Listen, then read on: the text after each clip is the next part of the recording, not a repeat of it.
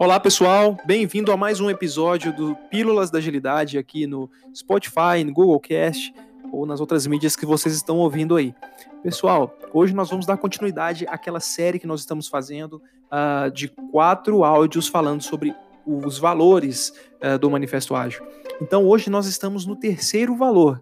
Você quer ouvir mais e entender em detalhes os dois primeiros valores? É só procurar aí, tem o episódio falando sobre.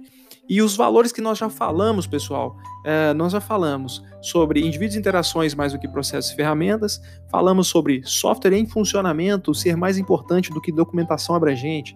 E agora, no episódio de hoje, nós vamos falar sobre colaboração com o cliente. Mais colaboração com o cliente do que negociação de contratos.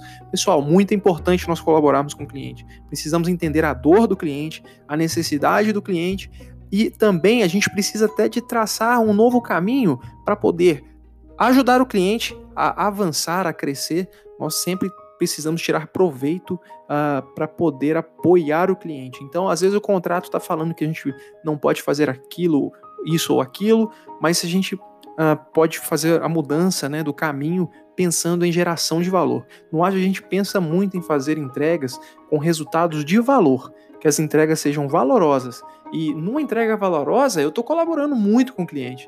Então, às vezes, a gente precisa se ajustar, a gente é adaptativo.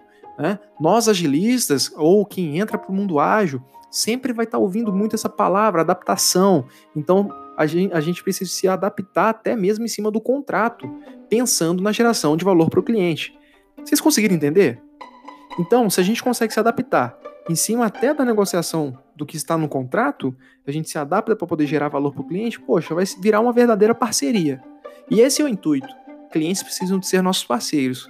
Quando o cliente é nosso parceiro, quando a gente consegue fazer isso, acredito que a colaboração fortaleça muito isso.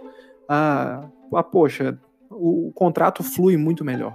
Seja até um cliente fornecedor, algo de um, nível maior, ou até mesmo um cliente daquele produto que você está fazendo, quando você tem um cliente por, por perto, né, e próximo a você, quando você colabora com ele, poxa, show de bola, vai dar muito certo. Então, pessoal, muito obrigado aí pela oportunidade, espero que vocês tenham entendido.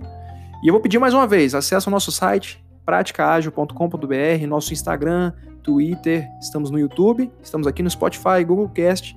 E é isso, pessoal. Muito obrigado e até o próximo episódio, onde a gente vai falar do quarto e último valor do Manifesto Ágil. Valeu!